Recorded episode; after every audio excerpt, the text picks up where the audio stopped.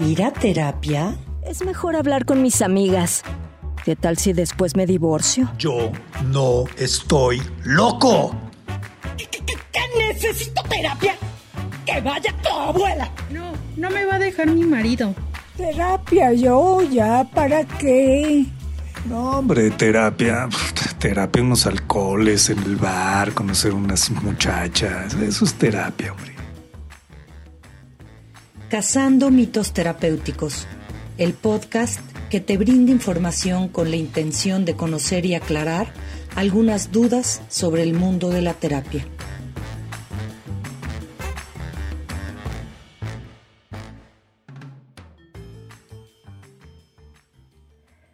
Cuando llegamos a un espacio de terapia, muchas veces venimos con un diagnóstico o una sospecha de él. Entre los más comunes están el de depresión, ansiedad, bipolaridad, entre otros más. El consultante suele pensar que en terapia se atenderá específicamente ese diagnóstico como si se tratara de una muela con caries o de una torcedura de pie. Sin embargo, el proceso terapéutico suele ser más amplio. En este episodio invitamos a Mónica Margain, psicóloga, terapeuta gestal con práctica clínica y docente y antropóloga, para profundizar en este tema. Soy Mariana Espinosa, yo, Pilar Carrasco. Y Andrei Burgos. Y conformamos el colectivo terapéutico Es de Humanos. Y Mónica, bienvenida a este espacio. Gracias, gracias por la invitación. Muy contenta de estar. Muchas gracias, estamos muy agradecidos. Una maestra muy querida por nosotros. Así es. Y bueno, pues queremos empezar por una pregunta que tal vez suene básica, pero nos parece muy importante. Y es que, ¿a qué nos referimos cuando hablamos de un diagnóstico psiquiátrico? Cuando hablamos de diagnóstico psiquiátrico, estamos entrando más en el mundo de la clínica, de la fisiología, de la química cerebral, ¿no? Estamos hablando más del cuerpo y del sistema nervioso que de una experiencia psicológica más relacional, eh, ¿no? Estamos hablando de que algo en la química cerebral es alterado eh, y de que algo en nuestro cerebro no está funcionando bien, está alterada la sinapsis. estamos más en un mundo médico, clínico, fisiológico que psicológico. es que es muy común confundir, ¿no? O sea, y, creo que es importante hacer la división, que es diferente el tratamiento que se da cuando se, hay un enfoque clínico únicamente a un enfoque terapéutico.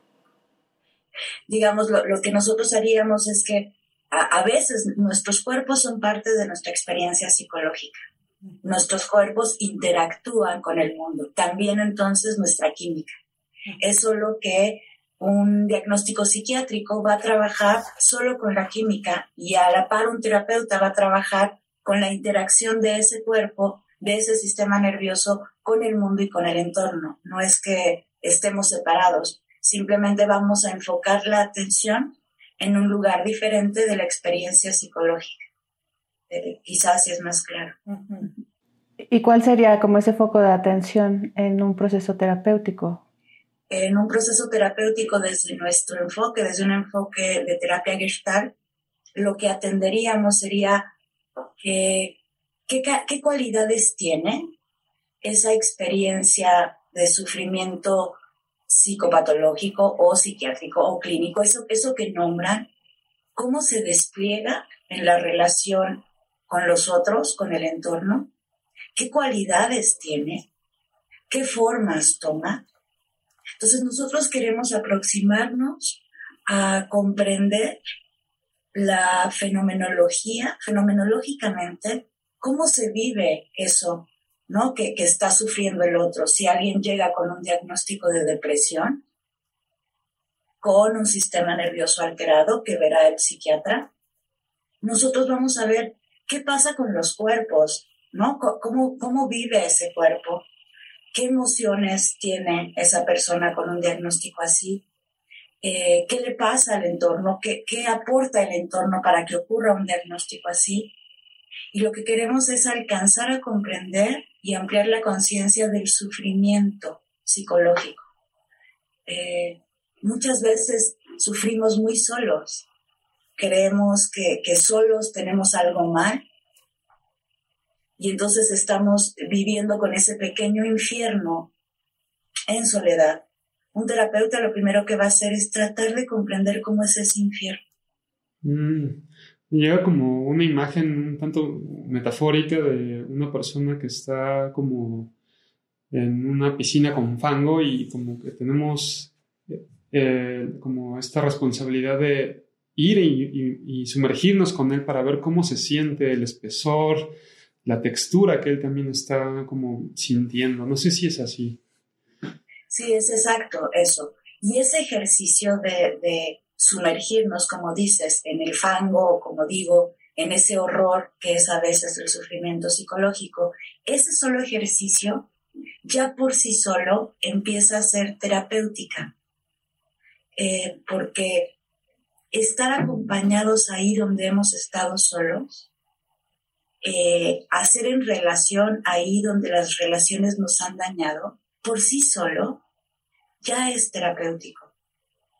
Eh, si volvemos a esta idea de lo clínico, lo psiquiátrico y lo terapéutico, un psiquiatra va a diagnosticar, va, va, a ver una serie de comportamientos, a esos comportamientos les va a poner un nombre y va a recurrir a los fármacos para, ¿no? para aliviar el sufrimiento que está ocurriendo. Es, es algo clínico que ayuda, que, que alivia el sistema nervioso, pero la experiencia psicológica se sigue quedando desatendida, porque no solo somos cuerpo, somos también cuerpo, pero no solo somos cuerpo. Los terapeutas lo que hacemos es atender esa experiencia psicológica y eso es, Andrei, primero que nada, meternos al fango con el otro. Ese solo ejercicio ya empieza a ser terapéutica. A lo mejor mi pregunta puede resultar un poco básica, pero ¿es común que nos demos cuenta que estamos sufriendo?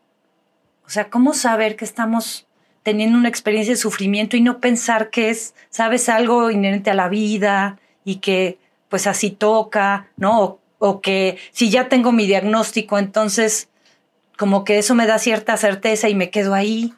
Creo que no, no necesariamente es común. A veces nos damos cuenta porque la gente alrededor nos, nos ayuda a mirar. Eh, a veces nos damos cuenta porque aunque ya me siento bien, eh, el café no me sabe igual de sabroso, el sol no ilumina el día. Mm. ya me paro, ya puedo ir a oh. trabajar, ¿no? Pero no ha salido el sol, pero no sabe a nada esto, pero eh, mi risa, que antes era espontánea y a carcajadas, está apagada, mm. eh, mi memoria está dormida, o sea, hay pequeños eh, factores emocionales que aunque el sistema nervioso nos traiga de regreso, o sea, a lo mejor un ansiolítico, un antidepresivo ya me quitó la, experiencia de un ataque de pánico, ¿no? Ya, ya no siento una y otra vez que me va a dar un ataque de pánico y que me voy a morir. Eso ya no pasa, ya no se me acelera el corazón. Pero en términos experienciales, empiezo, sigo viviendo aterrada de que me vuelva a dar. Sigo sintiendo que si salgo a correr y se me acelera un poco el corazón, no sé si ya me va a dar. Eh, que, no me voy a arriesgar a manejar sola porque qué tal que me va a dar. Entonces, hay una experiencia atendida en términos de cuerpo y fisiología, pero todavía hay una experiencia psicológica que no está bien. Entonces, empiezo a notar, Pilar, que, que mi vida se me acorta porque ya no hago cosas porque me da miedo que me dé. Entonces, me doy cuenta. Algunas experiencias de sufrimiento psicológico son muy claras en términos eh, de la persona. Algunas experiencias de sufrimiento psicológico son muy claras en términos del entorno. La gente empieza también a sufrir por cómo estoy. Y entonces me dicen, hace falta ayuda. Oye, entonces, Mónica, en, la parte clínica hay como una serie de síntomas y referencias que permiten atender con fármacos, por ejemplo, una situación orgánica. Pero es como si hubiera hasta algún tipo de checklist o una listita. Exacto. Cuando pasamos a, la terapia, encontramos que hay que descubrirlo, que hay que explorarlo, que los síntomas clínicos son una lista, pero la experiencia de sufrimiento no necesariamente es una lista. En algunas cosas se parecerá a la experiencia de sufrimiento de otros. Digamos, si lo ponemos en estos términos, en el aquí y el ahora hay una serie de eh, comportamientos, síntomas, checklist. Eh, la clínica va a decir, está esto y es causado, o sea, va a ir de aquí y ahora al pasado. Tienes esto y es causado por esto. El psiquiatra va a decir, tienes esto y tu sistema nervioso está alterado de esta manera, vamos a darle un fármaco para regularlo. Se queda aquí y ahora. Y nosotros vamos a decir de aquí y ahora a lo que sigue. O sea, de este checklist, cómo se despliega en el mundo, o sea, cómo se siente esto que ya nombramos de una manera, cómo se siente en la vida al interactuar con otros. Y entonces, por eso yo hablo más de cualidades o modalidades de la experiencia. Entonces yo voy a acompañar a ver esto que, que nombraron de cierta manera, cómo se siente en el cuerpo, cómo se sienten las emociones, cómo me coloca la interacción con el entorno, qué tipo de situaciones lo empujan. Y entonces voy a notar que hay cualidades y modalidades iguales, que se parecen, pero experiencias individuales. Entonces, digamos, una experiencia eh, depresiva a lo mejor hablo de esas porque las conozco. Ya somos dos. Te baja, te baja, te baja el volumen. En general, esa es una cualidad. Pero mi volumen es diferente al volumen de Pilar o al volumen de Mariana. Entonces yo voy a cada una va a experienciar diferente esa baja de volumen. Pero la, ¿no? lo que nos pasa en los cuerpos, todo va a, tener una particularidad en la experiencia de cada quien. Entonces, frente a lo general que observa la clínica, la terapéutica observa la particularidad de esa experiencia. Entonces vamos a ir entrando y entrando y entrando para mirar cómo esa experiencia se vuelve particular en esta situación, en esta relación con el entorno, en esta persona. Ok. Me viene a preguntar algo porque me llegan como muchas imágenes, Moni. Hablábamos de, es como sumergirnos en el fango, por decirlo así, de la experiencia de la persona y eso empieza a ser terapéutico. ¿Esto quiere decir que el sufrimiento se vive en soledad con el paciente en su experiencia psicológica? ¿Es sobre todo el tema de vivirlo solo, sin esa posibilidad de ser comprendido? sí, eh, se vive en mucha soledad las experiencias de sufrimiento psicológico, porque además tenemos un mundo que nos dice que tenemos que seguir adelante, que nos dice que tenemos que ser eficientes, que nos dice que tenemos que estar bien, ¿no? Tenemos que estar fit, enteros, hacer ejercicio, comer bien, vivir bien, trabajar bien, tener éxito. Entonces, nuestras imperfecciones yo no tengo Facebook, pero Facebook es un ejemplo de eso, de decir, todo el mundo es feliz en Facebook, según me entero cuando curioseo.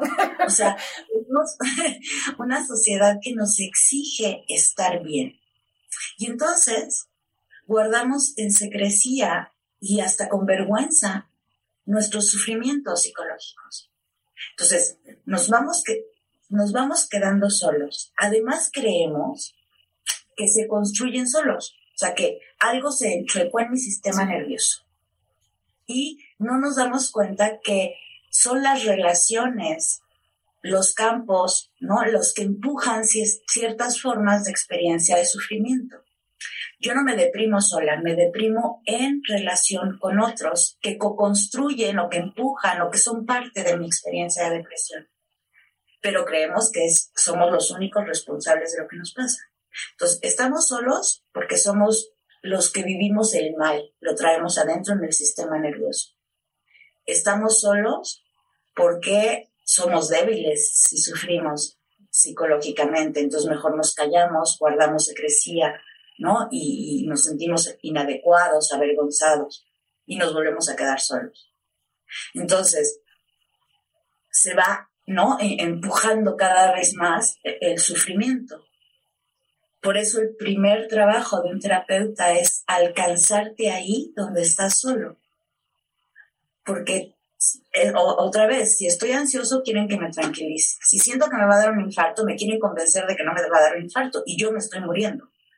Si estoy deprimido, me quieren decir, échale ganas, sal, a ver, ven, échale ganas. Ahí vas, ¿no? Arrastrándote como puedes. Entonces, siempre nos quieren quitar, sacar de ahí. Socialmente, no se atiende igual una enfermedad física o una enfermedad del sistema digestivo que una enfermedad del sistema nervioso. O sea, primero ya lo estoy diciendo, enfermedad. No se atiende porque no se ve cómo se despliega, como si no nos ocupáramos de eso. Lo primero es que, que aprendas que no estás solo en esto que sufres, que no lo creaste solo, que tienes buenas razones para, para tomar esa forma y que vamos a ir juntos a explorar y ampliar la conciencia de cómo es eso que está sufriendo en soledad. Y solo el mencionar que no, uno no crea solas estas experiencias de sufrimiento acompañadas de vergüenza, inadecuación y demás, ya genera mucho alivio porque si estamos como muy acostumbrados a pensar, soy yo con mi cabeza, con mi sistema nervioso, con mi química cerebral, con mis conductas, que está generando todo este patidillo, desorden eh, allá afuera. Sí, sí. Sí, tenemos una cultura muy individualista que nos hace creer que, es, es, solo el individuo quien crea cualquier cosa. Y la psicología es muy clara, muy claramente en términos descriptivos y fenomenológicos, la psicología incluye al otro. No hago experiencias psicológicas individuales, no hay forma de que eso pase. Así no es la psicología. Eh, por sí misma incluye el entorno y por sí misma incluye la situación. Si pensamos en este tiempo que hemos estado encerrados, ¿no? En, en, el COVID, pues es una situación particular que nos obligó a guardarnos. Y entonces empezamos a ver que se hacen muchas experiencias depresivas, que tienen buenas razones. O sea, ¿qué mejor para enfrentar una situación de encierro que no tener ganas de salir?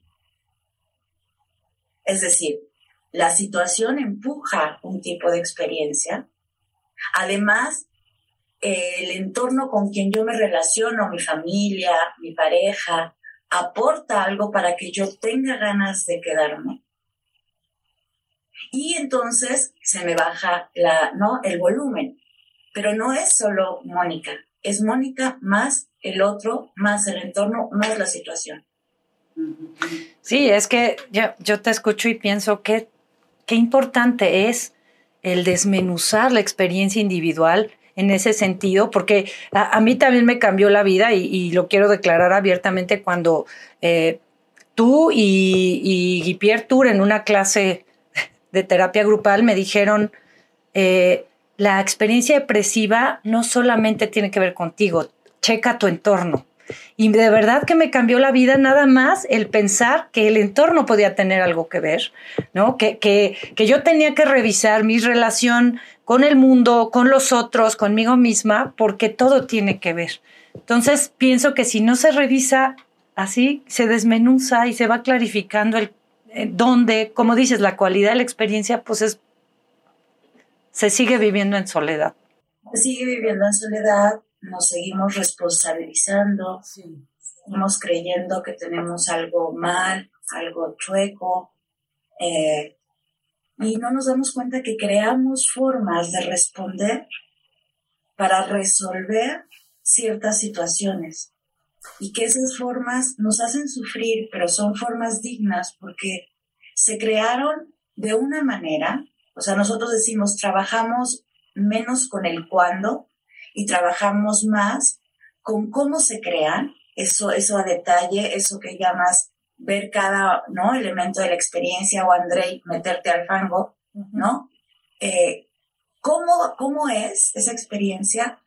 ¿En qué momento se activa? ¿Y para qué sirve? O sea, subrayemos, tiene una función. No quiere decir que sea bueno, que eso baje el sufrimiento, quiere decir creé esa forma para algo. Entonces, cuando digo, hay mucha depresión porque nos encerramos, No digo que esté padre estar deprimido, es horrible. Estar medio vivo y medio muerto es muy fuerte. Pero al mismo tiempo es una mejor forma para quedarse encerrado porque la urgencia de salirse es, es más terrorífico si estoy cargada de vida y resulta que no puedo cruzar la puerta. ¿No? Entonces, ni bueno ni malo, son formas de experiencia que se activan en ciertas situaciones en relación con ciertos otros y tienen una función. Qué interesante y qué conmovedor lo que dices, porque pienso en, el impacto en la vida de una persona que carga con un diagnóstico médico y que constantemente está en, la inadecuación, en la vergüenza, en el estoy descompuesto, a el enfoque que mencionas de esta es la forma que estoy resolviendo algo que de otra manera no he podido resolver. Tiene una función, me ayuda a resolver alguna situación. El problema es que me hace sufrir, ¿no? Eh, pero, pero vamos a tratar de, acercarnos a todo eso, eh, a todo eso que además vivo en soledad irresponsable, porque el mundo dice, tú eres la que está deprimida. El mundo no dice, estamos co-creando un tipo de relación depresiva o un tipo de sociedad con ciertas características. Una cultura. Exacto, una cultura. Hemos creado una cultura eh, con características narcisistas, ¿no? Em, y eso es social, eso no es una persona que tiene una etiqueta. Pensaba en el primo de Échale ganas que le cae fatal a Pilar. Está esta frase de, estás ahí porque quieres. Estás ahí porque quieres, eh, eh, todo tiene que ver con tu voluntad. O sea, otra vez, es, es una cultura que no abraza, que además dice que el sufrimiento, que la experiencia psicológica eh, tiene ciertas características que están mal, o sea, como si no, como si sentir dolor estuviera mal, como si sentir rabia estuviera mal, como si sentir impaciencia estuviera mal, como no está bien tener el alma desgarrada. Y yo digo, pues si yo me relaciono con el mundo, hay mucho del mundo que me desgarra el alma. Sentir dolor, por eso está bien. ¿Por qué, me voy a, ¿Por qué voy a querer caminar en la calle y que no me duela las diferencias que veo, el privilegio que tengo? O sea, estaría mal que no me duela. El sufrimiento empieza cuando nos prohibimos sentir, porque el mundo dice que está mal sentir. Entonces, si se fijan, ahí hay una diferencia, ¿no? Que, en terapia gestalt hacemos, que es, hay una diferencia entre el sufrimiento y el dolor. El sufrimiento es, empiezo a anestesiar algunas emociones o algunos elementos de la experiencia, porque el mundo me ha dicho que tengo que hacer eso. Y entonces empiezo a sufrir por anestesia sufrimos porque anestesiamos o el cuerpo, o algunas emociones, o la mente, o la conciencia del otro, o la conciencia de la situación. Dejamos de sentir. El alivio terapéutico nace de primero volver a sentir. Pero sentir dolor con otro verdaderamente transforma la experiencia. Lo que, lo que duele es la soledad y la negación del dolor, no la bienvenida del dolor. Eso hacemos cuando hacemos terapia. Y me llega una imagen muy desgarradora de la persona con sufrimiento que al final del camino se nos ha condicionado a hacer un grito desesperado, ahogado hacia nuestro interior que nadie debe de escuchar porque si se escucha es mal visto y entonces es tengo toda esa energía puesta, pero me la trago y, e imploto porque no quiero que nadie me vea. Y es muchísima soledad y me imagino lo liberador que es el decir, sí, sí me duele ante un otro que me puede escuchar y recibir con ese, con ese dolor. Y sostener el dolor, ¿no? También. Eh, me, me viene una pregunta, Moni. De acuerdo a tu experiencia, ¿tú crees que toda esta sensación de inadecuación, vergüenza, a, em, a lo mejor el sentir que nos vulneramos y mostramos este tipo de emociones, em, hace que la gente no, no busque un proceso terapéutico? Sí, todavía, o sea, todavía hoy eh, es como un signo de debilidad, ¿no? O sea, otra vez, pues tú tendrías que poder, ¿no? O sea, todavía hoy hay una exigencia de lograr recomponerme. Entonces todavía hay como un poco de vergüenza, porque es como ir a la terapia implica reconocer que no puedo sola.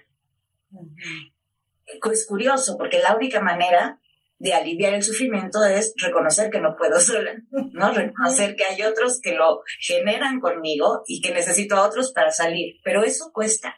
Es como fracasé, ¿no? Y incluso con muchas otras cosas, con los medicamentos, cuando no, cuando quería empezar a dejarlos, ¿no? En la clínica y no pude, fracasé, porque yo tengo que poder sola. Entonces, es, es, es como llegar a confesar una derrota. Y eso es difícil y eso hace que entonces la gente lo posponga, lo posponga, lo posponga. O cuando nos mandan, porque yo tengo el problema, y las sensaciones que me están diciendo que estoy descompuesta. Entonces, no, mi pareja es, la condición es que vayas a terapia. Es la única manera. Entonces yo llego ya descompuesta, condicionada y obligada. Entonces, eh, estamos muy empujados en eso. Lo, lo, lo bonito de eso es que cuando llego, ya empecé, ya empezó a cambiar porque se empieza a romper la soledad. O sea, ya llegué y confieso, soy un fracaso, estoy descompuesta y la condición para seguir en mi matrimonio es que venga terapia. Esa primera confesión, por inadecuada que sea porque no estás descompuesta, no has fracasado, nada de eso está pasando, pero esa primera confesión al menos me da el regalo de enseñarme imperfecta frente a alguien. Y cuando alguien me abraza siendo imperfecta, me regala la libertad de ser imperfecta. Ay, eso alivia mucho más que tener que estar bien todo el tiempo. Porque además, cuando mencionabas esto de me anestesio ante este sufrimiento, ¿no? O ante este dolor y entonces surge este sufrimiento, también yo pensaba, porque nadie afuera me acompaña con el sufrimiento, porque camino con otros anestesiados y entonces ninguno podemos darnos acogida a todo lo que estamos sintiendo. Exactamente, exactamente estamos en un mundo, o sea, para tener un mundo perfecto en donde todos estemos exitosamente bien, sigamos adelante, no nos dejemos vencer, necesitamos estar anestesiados, porque eso no, eso no corresponde. La experiencia psicológica incluye los dolores, los enojos, la frustración, la rabia, incluye todo eso. Entonces, para que andemos así, pues andamos un poco zombies y nadie se entera de que nos estamos medio encontrando de que estamos en la vida medio sintiendo y no nos damos cuenta. Y me viene a decir que aparte de, o sea, como que estamos condicionados y perdimos como esta habilidad de sostener el dolor del otro porque no sabemos qué hacer con él e inmediatamente lo queremos eh, sacar de ahí y lo volvemos a dejar solo. Es en lugar de, ok, dime cómo estás, cómo te sientes, es vamos a echarnos unas chelas, este, no tienes que estar así, piensa en lo que sigue. Este, es como, no nos acompañamos en nuestros dolores mutuamente. Y, nos perdemos eh, en eso, nos perdemos de una eh, hermosa oportunidad de, de, comunión, de abrazo, eh, de belleza, porque cuando hacemos eso, cuando me quedo con el dolor del otro y siento, la cualidad de la relación es totalmente diferente. Oye, Mónica, este podcast está dirigido a personas que eh, tal vez no saben mucho de la terapia o tienen inquietud de ir a terapia eh, y nos interesa mucho pues darles información y que pues conozcan de qué se trata esto. Hay cosas que para nosotros son como de uso común, de lenguaje común. Eh, y quisiera como lo, has mencionado, pero a manera tal vez de un resumen y ampliarlo un poco más, alguien que va a terapia con un terapeuta gestal relacional, ¿qué puede esperar? ¿Qué se va a encontrar? Em, se va a encontrar primero que nada con, con una persona imperfecta y humana eh, sin miedo a eso. Se va a encontrar eh, con una persona que va a hacer un esfuerzo grande por intentar comprender eh, cómo está viviendo y cómo está sufriendo. que va a hacer un, un esfuerzo genuino por intentar comprender. Cuando platicamos con nuestras amigas y les contamos cómo nos sentimos, rápidamente nos dan un consejo o rápidamente nos empiezan a platicar cómo a ellas también les pasó o rápidamente nos dicen tranquila, tranquila, ya va a pasar, ya va a pasar. Entonces van a encontrar un terapeuta entrenado que puede eh, alcanzar y acompañar y hacer el esfuerzo de comprender el sufrimiento. Eh, y eso es un regalo, porque normalmente no es fácil que, que nos esforcemos en comprender los sufrimientos de los otros. Eh, se va a encontrar con, con alguien curioso en, en, aprender y observar cómo se construye esa experiencia, cuándo se activa y cómo los otros co-construimos. Incluso un terapeuta que se va a preguntar cómo yo mismo aquí contigo estoy empujando y estoy apoyando una cierta forma de experiencia.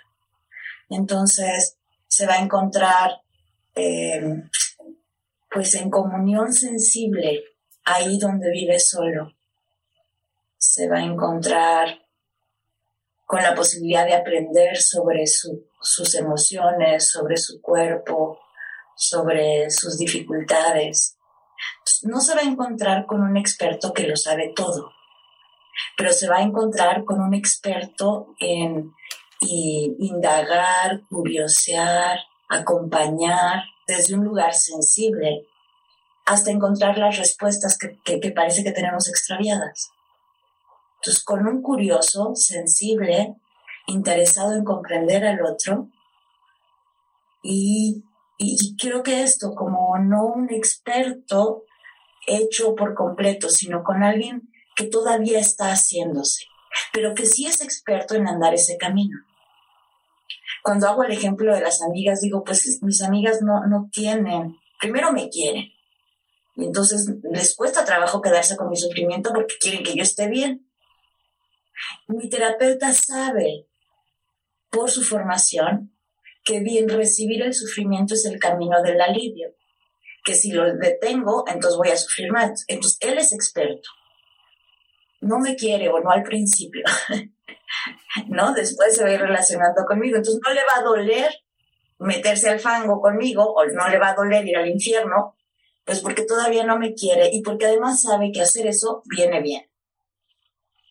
Entonces, es experto en eso, no es experto en mi historia, ¿no? En mi historia yo soy experta. Entonces, va a encontrar eso, va a encontrar la posibilidad de estar acompañado ahí donde ha estado solo va a encontrar la posibilidad de sentirse digno siendo imperfecto. Va a encontrar la posibilidad de, volver a reconocer que el dolor nos acerca a los otros, no nos hace sufrir, no nos aleja.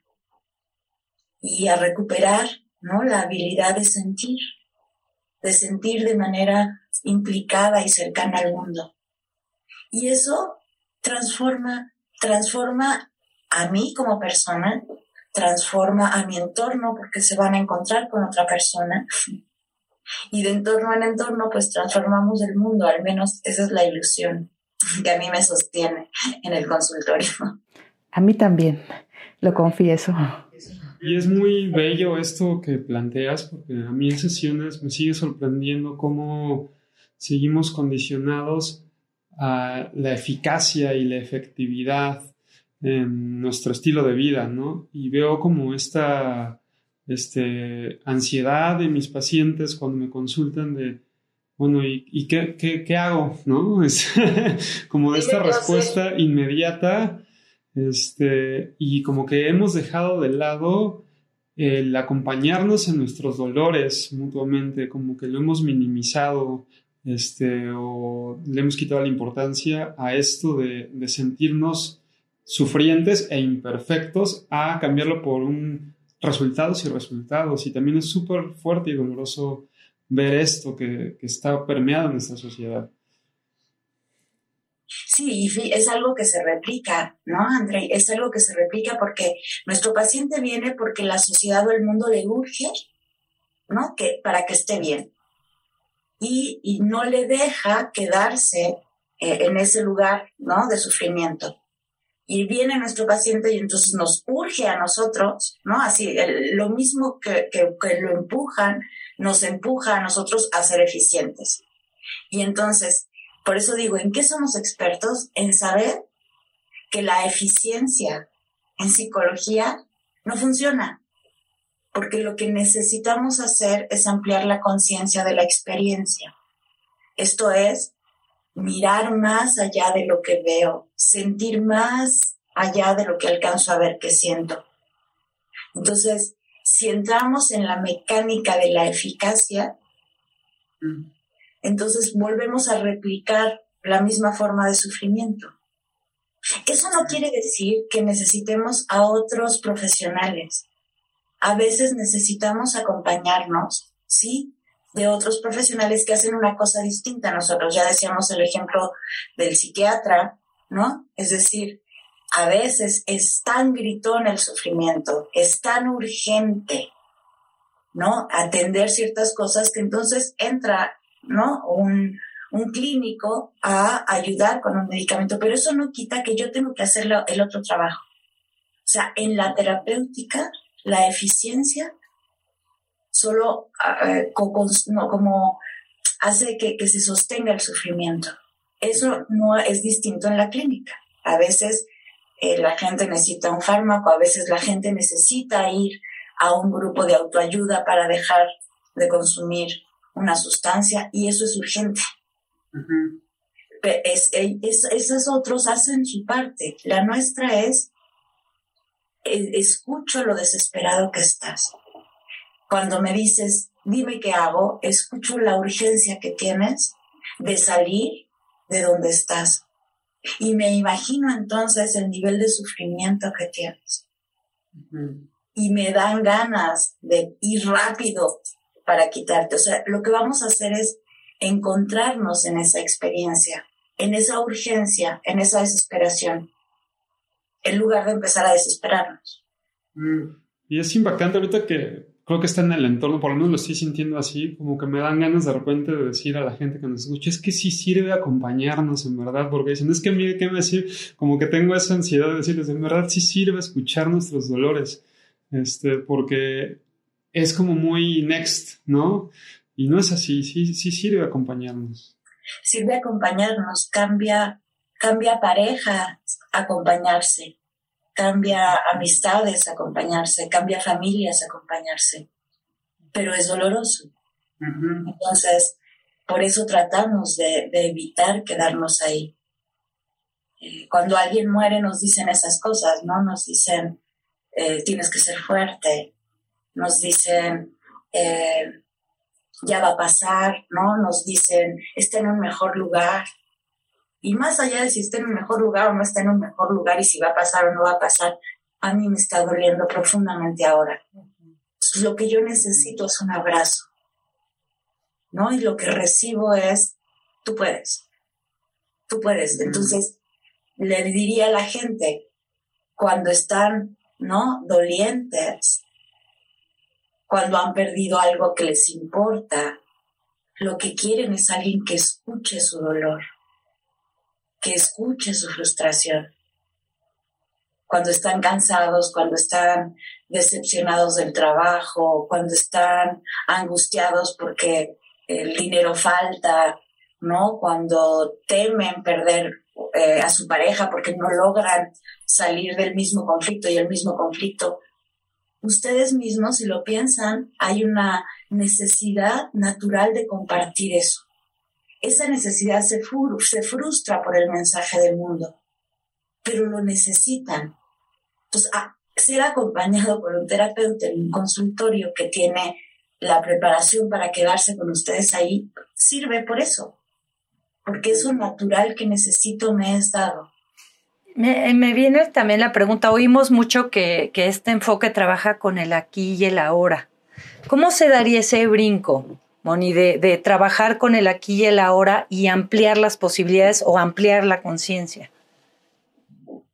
Es que en el trabajar en el aquí y el ahora incluye trabajar con cómo se siente tu cuerpo aquí y ahora, con qué emociones nacen ahora que me cuentas esto, aquí y ahora, con qué pensamientos, qué recuerdos cuando, cuando me cuentas que tienes la pila baja, ¿no? Que tu cuerpo está desenergetizado, que estás todo el tiempo muy triste. ¿En quién piensas? Eso ocurre aquí y ahora. Eh, yo estoy aquí y ahora, yo y todos los que traes. Entonces, ampliar la, el aquí y ahora amplía la conciencia porque nos concentramos en todos los elementos de la experiencia que dejamos pasar normalmente, ¿no? Normalmente yo no me doy, no me doy cuenta de mi cuerpo, o sea, ahorita estoy así, vivo, no me sé recargar y no me doy cuenta, ¿no? Cuando mi terapeuta me dice, a ver, ¿no? ¿Qué pasa que detienes al mundo? ¿Qué pasa si te recargas? Empiezo a ver que las contracturas que tengo en la espalda no son día gratis. Y las empiezo a sentir. Se siente feo, pero es mejor sentir las contracturas. Entonces, el camino de ampliar la conciencia nace de tomar conciencia de toda nuestra experiencia en el aquí y el ahora. Pero eso no quiere decir que no hablamos de lo que pasa afuera. Aquí me estás hablando del sufrimiento afuera y aquí te estoy acompañando. Ese es el aquí y el ahora. Eh, pensando en el título de nuestra temporada, que es Cazando mitos, has hablado de varios mitos que puede haber en la terapia y uno es como el terapeuta es el experto que además ya resolvió su vida. El aquí y el ahora es solo enfocarse en aquí y ahora mientras agarras tu taza en este momento y me miras, ¿no? Em, también como si ya, ya me sentí mal, pero con una sola persona que me acompañe debería de ser suficiente. Y pienso en, algunas personas que me han consultado que además traen unos trastornos digestivos terribles por el estrés que han vivido, contracturas terribles también. Entonces no solo es psiquiatra, también a veces es terapeuta, también a veces es un internista o un médico general, porque hay un desbalance en muchas áreas debido a un sufrimiento muy prolongado. Así es. Entonces, ahorita por nombrar tres mitos eh, que, que escuché que fuiste mencionando de alguna forma. Y a veces, eh, si le sumamos a eso, a veces necesitamos eh, grupos, grupos de pares eh, que compartan la misma forma ¿no? de sufrimiento. Eso, eso también nos acompaña. porque nos enseña eso, que, que, el sufrimiento es universal, que no somos los únicos raritos que sufrimos solos. También eh, las terapias de grupo, por cierto, sé que andan por ahí abriendo alguna, es, también nos da cultura grupal. O sea, estamos diciendo que sufrimos socialmente por la individualidad, porque hemos creído que todo está en nuestras manos, que nosotros somos los únicos responsables, que nosotros somos los únicos que estamos descompuestos. Y hemos dejado de ver que hay un mundo, ¿no? Que co-crea con nosotros esas formas de sufrimiento. Entonces, recuperar la posibilidad de ver en términos relacionales o grupales nos alivia. Recuperar la corresponsabilidad que tenemos del mundo que estamos construyendo. O sea, el mundo no está así, nada más mundo, ¿no? Por, por solito, hemos construido. Entonces, si hemos construido o medio destruido en ciertas partes mundo, quiere decir que también podemos empezar a construir mejor mundo. Y creo que mejor mundo mira en términos grupales, relacionales, ecológicos, no en términos individuales. Y en ese sentido, Mariana, pues sí, nosotros también no somos los únicos profesionales ¿no? Que alivian el sufrimiento. Hay clínicos y psiquiatras que nos acompañan, hay médicos, hay eh, cosas hormonales que a veces afectan, hay grupos, hay nutriólogos, o sea, hay un montón de cosas más que si aprendemos humildemente a reconocer que no somos los únicos y solo hacemos nuestra parte. Nuestra parte incluye ampliar la conciencia del desplegar del sufrimiento para sentir más y estar menos anestesiado y para estar acompañado ahí donde estoy solo. Esa es nuestra parte. Oye, fíjate que ahorita hablando de este entorno, de que requerimos a veces de varios apoyos, ah, pensaba en, en la mañana estaba pensando en el libro de Amor Líquido de Bauman y, y estaba muy conectada con como un desamparo familiar, social, institucional también, eh, que vivimos constantemente. Pero si no nos detenemos a sentir el desamparo, ¿cómo entonces nos acercamos al otro que también está desamparado? Y ahí se rompe al menos por unos momentos esa sensación. Exactamente. Por eso creo que, que sentir nos ayuda, porque necesito no, no, no, no sentir el desamparo, porque si no me anestesio y no me enteraría, no buscaría ayuda y no tendría posibilidad de ser amparada ahí, ¿no? Donde estoy desamparada. Eh, me gusta mucho esa palabra y me gusta otra palabra que, que la acompaña, que es como la hospitalidad. O sea, vamos a ser como terapeutas hospitalarios. Eh, para la gente que escucha, cuando van a ir a una terapia van a encontrarse un lugar hospitalario que acoja sus desamparos, compartiendo los propios desamparos. ¿no? Entonces, dos desamparados juntos hacen un hermoso lugar acogido y hospitalario.